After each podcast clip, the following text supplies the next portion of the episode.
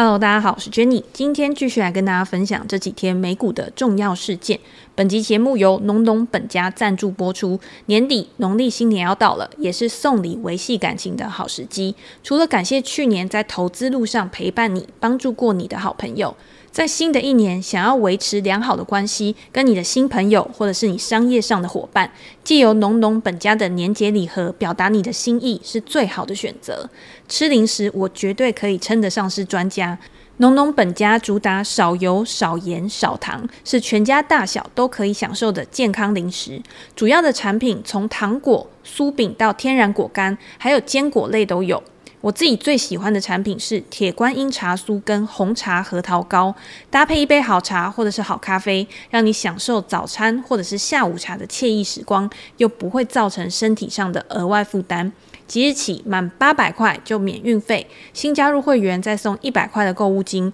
输入 Jenny 的专属折扣码 JC 二零二零，满九百以上现打九折，买越多折越多。大家也可以到他们板桥的实体店面去试吃。推荐给大家浓浓本家的年节礼盒，送礼自用两相宜。如果大家想要购买的话，我会把这个链接放在资讯栏，可以点过去看看他们到底有哪一些产品。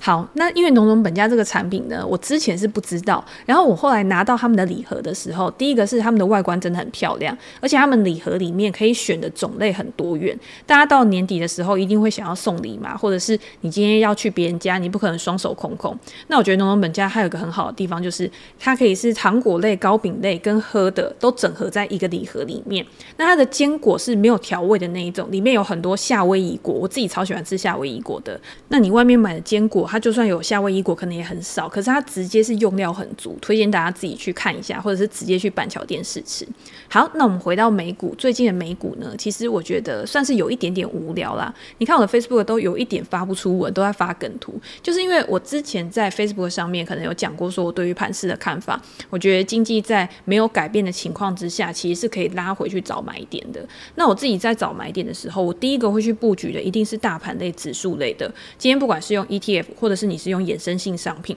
我都会觉得指数类相对于那种个股或者是成长股，它的风险一定是比较小的，因为它可以放的时间是比较长的嘛。而且指数就是分散投资在一篮子的股票上面，在市场还比较波动、趋势比较不明的情况之下，我自己都会先选择做这种大盘指数类的商品。等到趋势开始正式反转，很多的成长股它的形态是已经摆脱弱势形态的，它有站稳在长期均线之上的，我才会用比较积极的方式去做一个介入。所以我在昨天的时候，其实我稍微去加码一点纳斯达克。那我自己做的时候是做期货单，因为期货单它是属于杠杆类的嘛，它可以比较不要扣我的保证金。那我剩下的部位呢，我就可以拿去等个股我比较想要操作的时候去做一个买入。那大家一定会想说，为什么我会想要去做纳斯达克？为什么不做道琼啊？为什么不做 S M P 五百指数？我自己在看过去这一段时间，其实科技算是比较弱势的一环嘛。可是以长远来看，我觉得这些科技巨头，甚至是某一些市值比较中型的成长股，在产业面的部分，它还是有很广大的发展空间。第二个就是这些科技巨头呢，是我觉得在联准会明年可能会加速的紧缩、加速的启动升级循环的话。他们受到的影响可能会是比较小的，因为今天基本上它基本面地质就是非常雄厚。如果今天在升息循环的情况之下，造成某一些公司，它会因为融资成本、投资成本的上升，而去控制它，因为想要持续扩展、持续高速成长而付出的投资的话，那这样势必会影响到它未来的成长率嘛。那这些高速成长股，它如果成长率趋缓的话，对它股价的估值又会影响比较大。所以我会比较想要投资在大型股、权值股上面，那最简单的方式就是去投资指数。其实这个逻辑呢，我在上一节 podcast 已经有跟大家分享过了，就是从大至小，然后你要怎么样去分配你的资金。我觉得在二零二二年呢，大的资金比重一定是比较大的，然后慢慢的往上，然后到中小型市值的股票呢，你的资金比重一定是比较小的。好，那我们再延续上一集，因为我记得我们上一集的时候有讲到左侧右侧交易的这个部分，然后今天呢，刚好就有两家公司，我们又可以再来讲啊，什么是左侧，什么不是右侧？其实也不是啊，就是这两家公司虽然都同属在同一个产业里面，可是它的性质是有一点点不一样的，也就是最近公布财报的 Lululemon 跟 Nike 这两家公司。那大家如果有在操作美股的话，一定知道 Lululemon 它就是比较偏向成长股的部分。那 Nike 呢，当然就是老大哥嘛，打不死的老大哥。因为在二零一五、二零一六年的时候，其实他有被艾迪达痛打一顿过。那那个时候呢，他也是痛定思痛嘛，去想说他未来的一个营运方针。我有时候出去演讲的时候，都很喜欢讲这个例子，因为那个时候我在看报章杂志的时候，大家都说 Nike 不行啦。那个时候他的代言人就是 LeBron James 嘛，然后那个时候 Barons 的杂志呢，还有立了一个很大的封面，然后标题就写着 LeBron James 也救不了 Nike。可是你要知道，Nike 这家公司其实它是一直不断的在创新的。你可能会觉得说，哦，它的东西就是运动品牌嘛，能有什么样的创新？一个创新呢，就是你在材质上面在机能上面的一个创新，这个就是提升它产品的一个品质。这个其实它要靠我们台湾的厂商去帮他做很多背后的研发布局啊这些东西。那个时候我在看 Nike 这家公司，然后跟在看什么如虹啊这些公司的时候，就会觉得我们台湾厂商真的是非常厉害。好，那另外一种创新是什么？另外一种创新就是风格的创新嘛。过去我们都会觉得运动品牌就是只能运动的时候穿，但是艾迪达在当时呢就带起了一个新的风潮，一个复古的风潮，甚至是一个时尚的风潮，很多那种名模啊、时尚名媛啊，都要穿艾迪达的衣服、穿艾迪达的鞋子，来显示说他们其实是很时尚的一个配件。那这个风气呢，在一开始的时候，Nike 它是追不上它的。可是慢慢的呢，其实这种行销策略每个人都会用，而且消费者他的偏好的改变是非常快。所以我觉得 Nike 这家公司它的管理层其实也很好，他就是知道这个市场、这个环境已经在改变了，我要去迎合消费者的需求，去推出他们想要的东西，甚至你在行销策略上面，Instagram 啊，或者是 Facebook 这些东西，你都不能不重视他们。你要怎么样去运用网红的力量，去帮助你这个品牌可以去重塑它的风格？那慢慢的，Nike 当然就自然追上。你看这一两年，其实很少人会再把艾迪达跟 Nike 就是讲成谁强谁弱。我觉得顶多就是两个不相上下。但是现在艾迪达那个声量呢，感觉又好像差 Nike 那么一点点。你在媒体上面的这个曝光度跟焦点呢，感觉好像就是没有 Nike 这么的活跃。那这个东西未来会不会改变？我觉得还是有可能的，因为不管今天是什么东西，它都是会持续循环的嘛。你今天艾迪达它可能又做了一件什么事情，然后突然的呢又开始超越 Nike，然后成为市场上面瞩目的一个焦点。那当然这样的循环呢，也很有可能会反映在这些公司的股价上面。所以呢，我们还是回来看 Nike 最新一季的财报到底告诉我们什么。我们已经知道 Nike 在二零二零年疫情之后呢，虽然说它实体店铺都关闭了嘛，没有办法去做正场的营业，当然对它的营收影响也很大，但是 Nike 这几年呢，也很积极的去布局它的数位渠道，它很积极的在投资它的平台。很多人在疫情，他没有办法出门，他想要运动，他就借由 Nike 的 App 去带领他怎么样做居家健身。那这个东西呢，其实是一种无形的影响力，他慢慢的呢就可以去认同 Nike 这个品牌，甚至在未来呢，他想要做运动的时候，他可能想要穿着 Nike 的服饰，他可能对这个品牌越来越有认同感，自然而然也就带动 Nike 未来的一个销售嘛。那这个呢是属于消费者的一个层面。那对 Nike 来说，他收集到这些数据有什么好处？当然会有很多好处啊。他可以知道消费者的偏好，他可以去提供他们更好的一个东西，更好的一个产品，让消费者越来越有忠诚度之外，他也可以对内去控制它的成本，去提高它的成本效率，去提高它的获利能力。所以你会看到 Nike 它一直把它的获利能力维持在一个还不错的一个状态，也是它可以去长期支撑股价，为它带来丰沛现金流。它把这些现金流。可以用股息的方式，用回购股票的方式去返还给他的股东。简单来说呢，我一直认为 Nike 就是一家很好的公司，然后它也可以顺应时代的潮流去改变它自己，它不会就是坚守过去，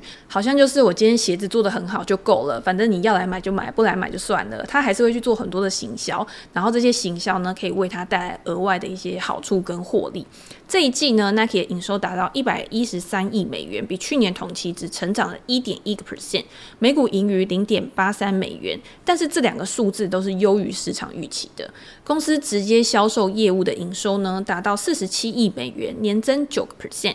数位渠道的部分呢，比去年同期还要成长的十二个 percent，主要的成长呢是来自于北美市场。好，那看起来数字其实都还不错嘛，所以也造就它在财报之后股价其实表现的也还不错，就有上涨。但是这个份财报呢，里面有一个美中不足的地方，就是它在大中华区的营收衰退了二十个 percent。那你说这个大中华区对 Nike 整体的营收来说重不重要？我觉得还是重要的，因为毕竟现在中国市场一定是很多的品牌啊，很多的零售商。它非常重点去发展的一个市场。那公司这一次就说是因为越南工厂关闭的关系，供应链的问题，去导致交货不及。那你今天交货不及，就会影响到你的批发收入。这个问题呢，有可能在未来是可以慢慢的去缓解，慢慢去解决的。所以也因为这样呢，我觉得市场给予 Nike 的反应就是蛮正面的嘛。好，那我们在讲完 Nike 之后呢，我们再回过头来讲 Lululemon 这家公司，就是我们刚刚讲的成长股，因为它是市值比较小、比较年轻，目前成长率也比较快的一家公司。在过去这一段时间呢，股价也有飙涨过一段时间，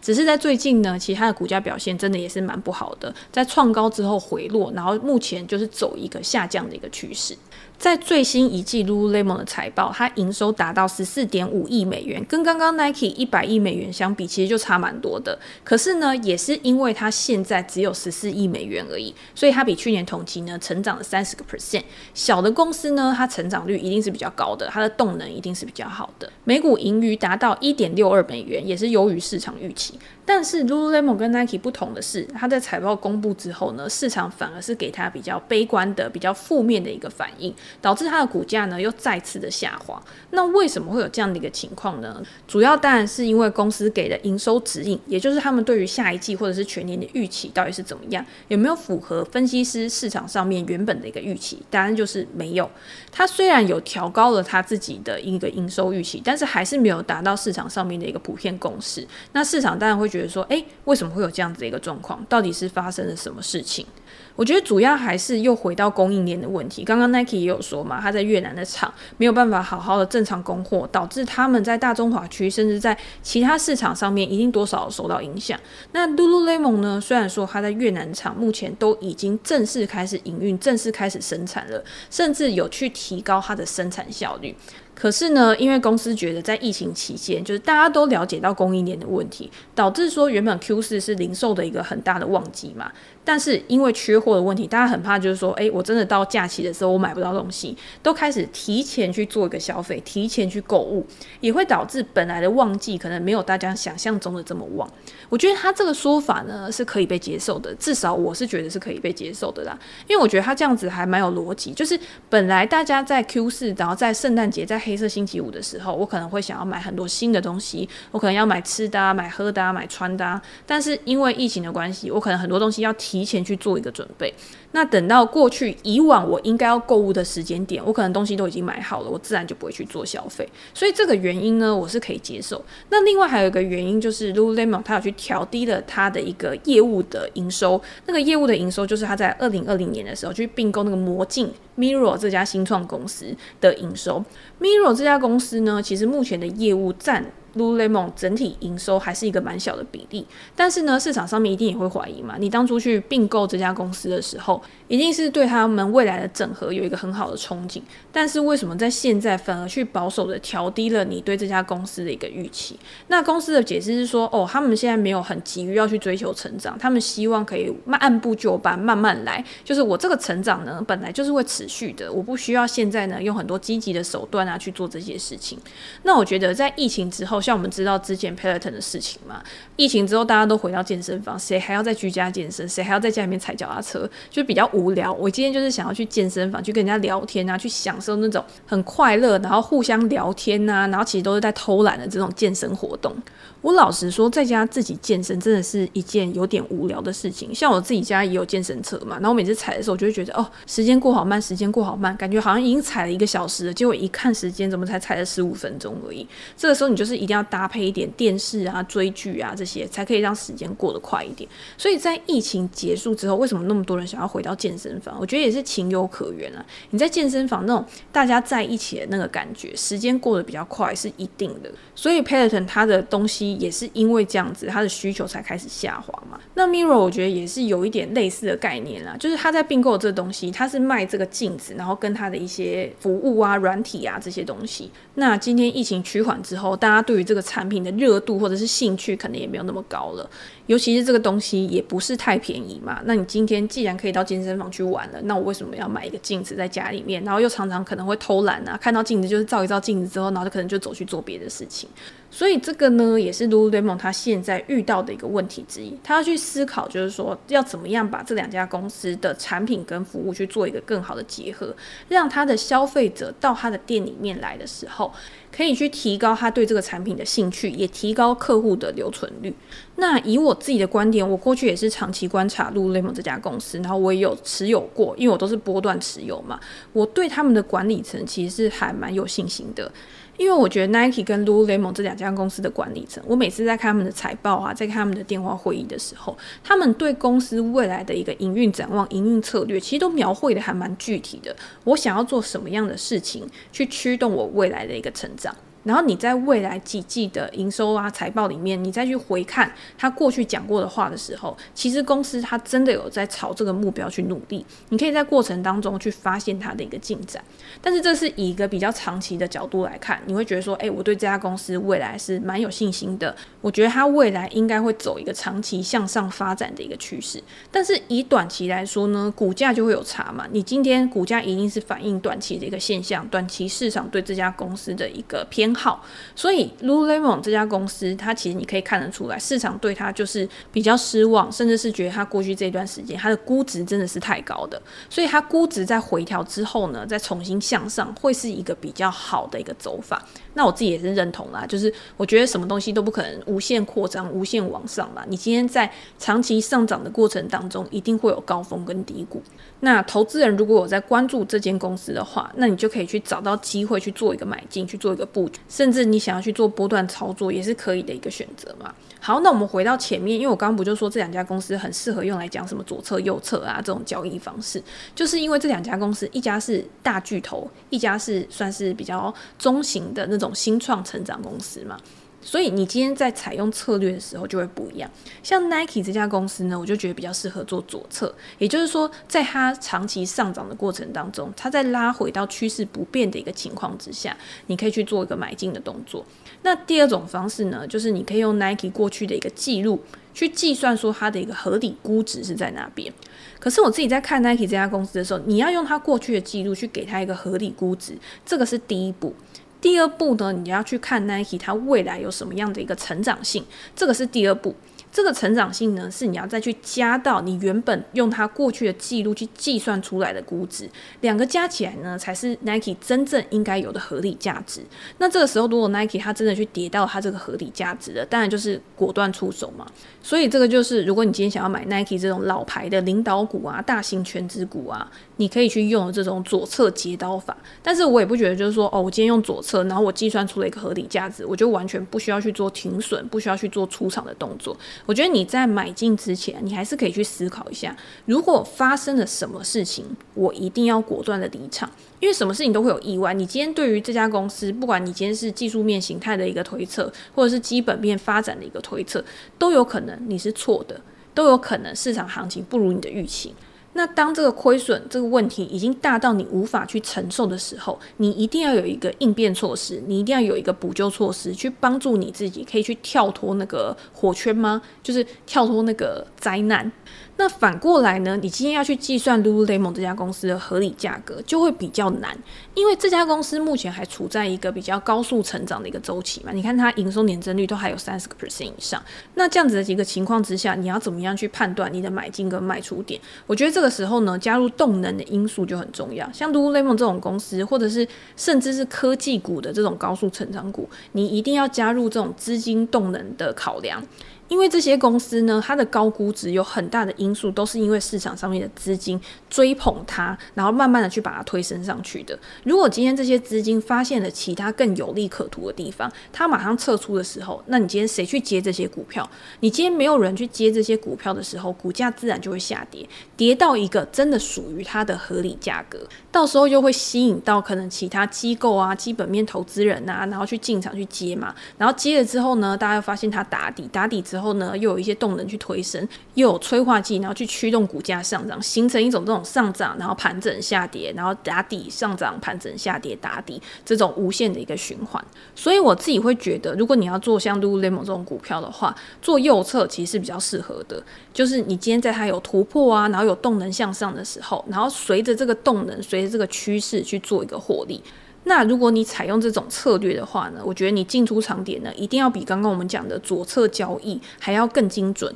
你说更精准，我觉得也不是叫更精准，我觉得更精准当然是比较好的一种说法。那第二个方法呢，就是你一定要控制好你的停利停损点。你今天它在向上的时候，你什么时候应该要获利出场？然后在向下的时候，你什么时候应该要果断的去呃控制你的损失？那大家不要觉得就是说哦，听损很难，听损很难。其实很多人问我的问题是，到底要怎么样去做一个挺立？你要怎么样知道说你到底什么时候该出场？那我这边也要跟大家分享，就是说你不要觉得你永远可以卖在最高点。其实我在做挺立的时候啊，也会有几种方式。第一种方式就是股价当它创新高的时候，前高就变成一个很重要的支撑点嘛。如果今天在股价创新高之后，然后每一个人都想要卖股票，每个人都想要卖股求现，然后供给开始慢慢的丢出来，可是没有需求去接高的时候，这个时候呢，就会在技术面形态上面形成一个比较弱势的情况。那这个时候我就会去做减码的动作，不是说一次把它卖掉，因为你还不知道到底这个筹码会持续的退散呢，还是开始进行整理。所以你先卖部分，你先分批的去做减码，等到真的又开始持续下跌的时候，你再去卖掉你手上剩下的部位。我觉得这样是一个比较好的方式，就是你不要一次全部卖。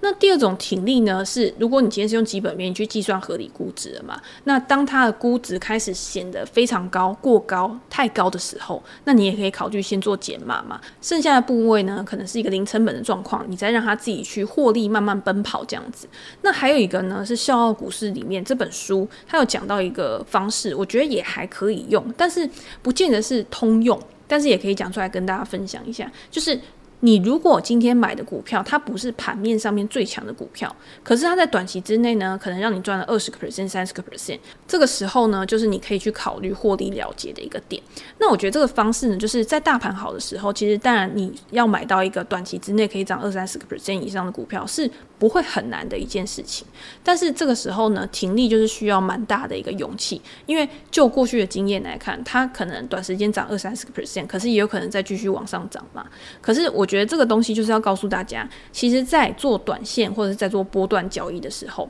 你绝对不能太贪心。就是你赚到你应该赚的报酬，然后你就可以开始慢慢去做获利了结，然后再慢慢的越高越卖，越高越卖。因为股价是会震荡的嘛，你今天卖了之后，它有可能会下跌啊。那如果今天你真的觉得这家公司好的话，那等到它股价拉回到一个更合理的估值的时候，你再进场其实也可以。所以终归一句呢，就是你的思考上面有没有弹性？你的思考上面很弹性的话呢，就会让你的操作也变得很弹性，也会让你呢在做投资的时候呢有更好的一个进出场的一个调整。这个呢，就是我用 Nike 跟 Lululemon 这两家公司的例子，然后再来跟大家讲一下，到底左侧右侧的时候，我是怎么样借由我觉得这家公司它应该是属于采用哪一种策略，然后去选择我应该要采用的策略。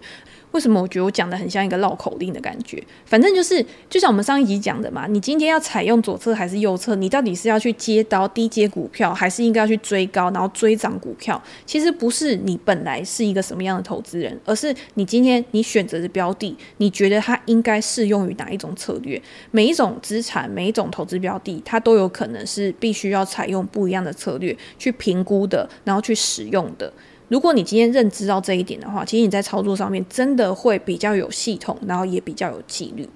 好，那我们最后呢，来回答一下 Podcast 的留言，然后跟问题。第一个呢是为何不给我用昵称？这位听众他说每集必听，收获满满。想请问 Jenny 选择权操作方式，请问怎么买 sell 跟怎么买 put 呢？感谢 Jenny。你想要问的应该是怎么去操作选择权，然后怎么样去买买权 call，然后跟买卖权 put，然后你今天看多的时候，你要怎么样去操作？这个东西其实很难用问题去回答，但是我蛮建议大家，因为也有蛮多人问我说，你选择权操作的话，你要要怎么样去看一些书？那第一个是你完全是新手的话，我很建议大家就是新手一定是要先了解交通规则，你上路的时候才不会被开罚单嘛。所以第一次买选择权就上手这种书，其实是蛮适合完全不了解选择权市场的投资人。那如果你想要进阶去看一些策略的部分，去看一些进阶介绍的部分。我很推荐的就是环宇的选择权实战手册还是什么的，它好像就是上下两册嘛，最近才重新出版的这样。我觉得那本算是我看过真的很完整的，然后去描述选择权所有的策略要怎么样去使用。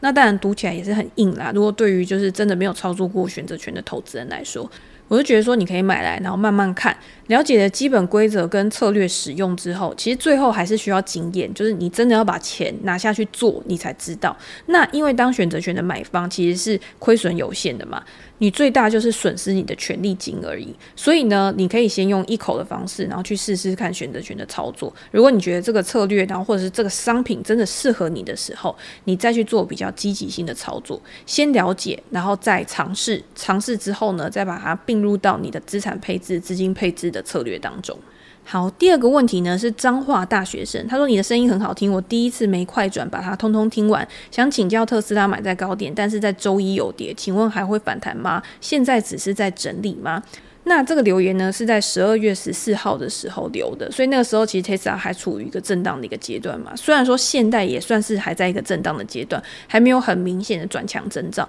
但是如果大家有在 follow 我的粉丝团的话，其实我在上个礼拜还是这个礼拜初的时候，我就有发表我对 Tesla 的看法。那我对 Tesla 的看法就是，我觉得它长期就是一个稳健成长股，而且我对于它未来的发展性，我自己是还蛮有信心的，也还蛮看好的。但是以目前的股价形态来说，它现在就是确实是偏弱势。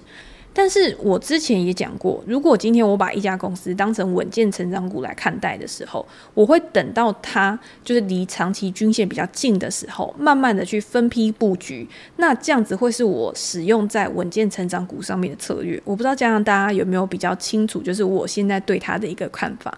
我自己会觉得，我不会太担心 Tesla 这家公司。那当然，在过去一段时间，它短时间之内一个月涨五十个 percent 的时候，那个时候市场上面都没有人在担心它。可是它现在拉回整理了之后，反而市场上面的人对它感觉就颇有维持吗？还是比较多抱怨？我自己不会这样看啦。我觉得它今天如果已经有了一个基本面支撑的话，剩下来的就是你要考虑它估值在什么地方，或者是它股价在什么样的一个位置的时候，你可以是一个很好的机会去做买进。那也提醒大家，我这个不是在做劝败，然后也不是叫大家说，诶，你现在 Tesla 就是可以直接 all in 去买。我觉得你还是要去衡量你自己的风险承受度，用分批布局的方式，然后去建构一个呃你自己比较适合的权重，然后来作为你投资组合里面的一项资产。那还有一个读者，他有私讯我，他就说他想要投资在电动车产业上面，那想要投资在 IDRV 这一档电动车的 ETF，到底适不适合？那除了这一堂主题型的 ETF 之外，它主要的资金配置就是在 VTI 跟 VOO。那我觉得这样很好，就是